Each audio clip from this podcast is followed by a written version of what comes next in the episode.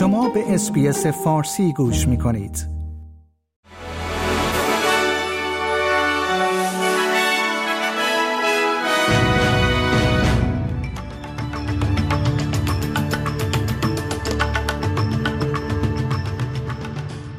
درود بر شما شنوندگان گرامی این پادکست خبری امروز پنجشنبه 23 نوامبر 2023 SBS فارسی است که من پیمان جمالی اون رو تقدیم حضور شما می کنم پس از هفته ها مذاکره دولت اسرائیل و حماس با یک توقف چهار روزه در نبرد موافقت کردند تا اجازه کمک به نوار غزه را بدهند و حداقل 50 گروگان اسرائیلی را در ازای دست کم 150 فلسطینی زندانی آزاد کنند.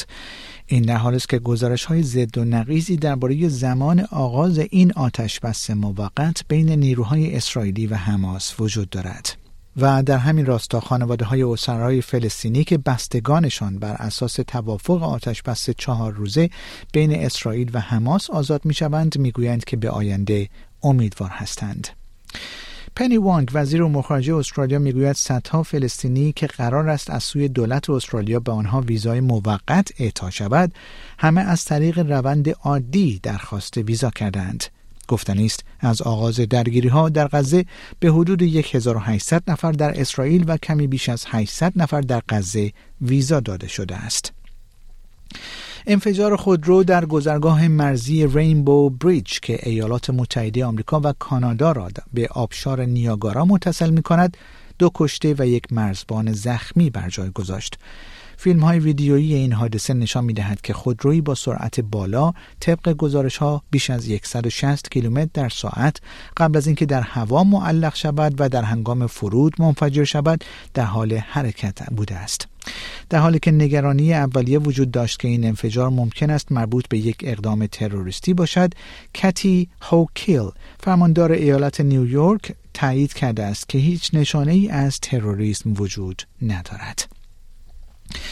به برخی از ساکنان پرت هشدار داده شده است که اکنون برای ترک خانه های خود خیلی دیر شده است. این در حال است که یک آتش سوزی غیرقابل کنترل در دو حومه شمالی این شهر در حال گسترش است. در همین حال هشدار اضطراری برای بخشهایی از ملولوکو و جاندابوب در وان رو در حدود 36 کیلومتری شمال مرکز شهر صادر شده است. دولت فدرال استرالیا قرار است به موجب توسعه طرح ظرفیت خود با بودجه مالیات دهندگان بیش از پیش در بخش انرژی های تجدید پذیر سرمایه گذاری کند. این تصمیم در پاسخ به نگرانی های فضاینده صورت می گیرد که موج گرما در تابستان امسال ممکن است تقاضا برای مصرف برق را افزایش دهد و احتمال خاموشی های عمده را در کشور افزایش دهد. این تصمیم بخشی از برنامه دولت برای دستیابی به هدف 80 درصدی انرژی های تجدید پذیر تا سال 2030 است.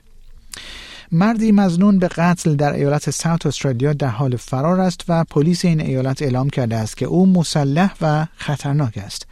مقامات ارشد ایالت ساوت استرالیا ادعا می کنند که کوین جول 55 ساله عصر روز سهشنبه 21 نوامبر همسرش جودی را در خانه آنها در حومه شهر ادلاید به ضرب گلوله کشته است. یک مرکز TAFE در ایالت نیو ساوت به دلیل عملیات پلیس به حالت قرنطینه درآمده است. به دانش آموزان در TAFE ولونگ بار در منطقه نورتن ریورز بین لیزمور و بالینا گفته شده است که تا زمان رفع قرنطینه در داخل این مرکز بمانند. نظرسنجی ها در هلند نشان می دهد که گیری ویلدرز نامزد پوپولیست راست افراطی خود را برای یک پیروزی بزرگ در انتخابات پارلمانی کشور آماده می کند.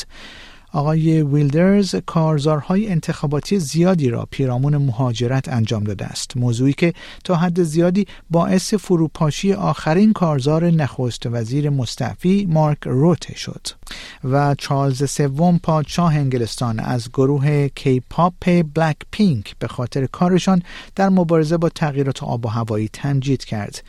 در دومین روز از سفر سه روزه یون سوک یول رئیس جمهور کره جنوبی به لندن پادشاه انگلستان جنی کیم جیسو کیم و لالیسا مانوبان از اعضای این گروه موسیقی را به عنوان اعضای افتخاری نشان امپراتوری بریتانیا موسوم به MBE معرفی کرد.